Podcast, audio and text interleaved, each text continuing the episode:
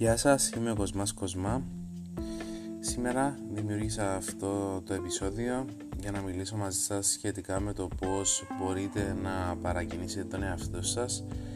για να κάνει γυμναστική σε περίοδο καραντίνας που είμαστε όλοι στο σπίτι και πολύ πιθανό να έχουμε όλοι χάσει το κίνητρο μας για άσκηση, το σκοπό που το κάνουμε και το λόγο που πραγματικά θέλουμε να γυμναζόμαστε έτσι λοιπόν αποφάσισα να δώσω μερικά tips για το τι κάνω εγώ τουλάχιστον για να παρακινήσω τον εαυτό μου για να κάνω γυμναστική στο σπίτι. Το πολύ πρώτο σημαντικό πράγμα είναι να οργανώσετε τι ακριβώς θα κάνετε στη γυμναστική σας δηλαδή να γνωρίζετε ποιο σημείο θα γυμνάσετε, τι θα γυμνάσετε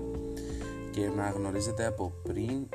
τι ακριβώς θα κάνετε στο σπίτι. Υπάρχει ποικιλία ασκήσεων όπου μπορείτε να βρείτε ή αν θέλετε μπορείτε να με ρωτήσετε όπου ε, μπορείτε να κάνετε ασκήσεις στο σπίτι. Επίσης ένας δεύτερος λόγος που, που μπορεί να παρακινήσει είναι να θυμηθώ για ποιο λόγο έχω ξεκινήσει να γυμνάζομαι.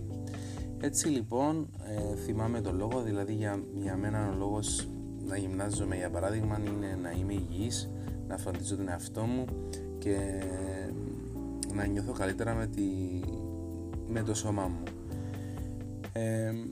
έτσι λοιπόν αυτός ο λόγος με παρακινά γιατί κάθε φορά που ξεχνώ για ποιο λόγο ξεκίνησα να γυμνάζομαι ανατρέχω, θυμάμαι, έχω γράψει κάπου το λόγο αυτό και το βλέπω και λέω ναι για αυτόν τον λόγο είναι σημαντικό και θέλεις και θέλω να, να γυμνάζομαι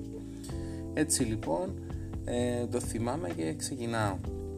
Το τρίτο σημαντικό είναι η, τα ωφέλη της άσκησης που με παρακινούν όπου κάθε φορά που ολοκληρώνω την προπόνησή μου και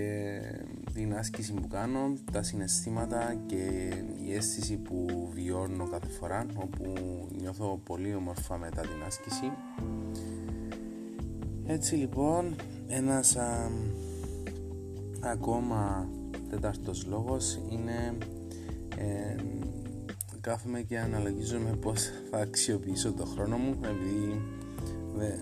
δεν υπάρχουν και πάρα πολλά πράγματα να κάνω στο σπίτι εκτός που να κρατώ το κινητό και να κάνω scrolling. Ε, επίσης να, να χρησιμοποιώ την άσκηση να με αφυπνίζει, να κάνω την ενέργεια μου ψηλά να μου αυξάνει τη συγκέντρωση ίσως να διαβάσω και κανένα βιβλίο. Πολύ ωραία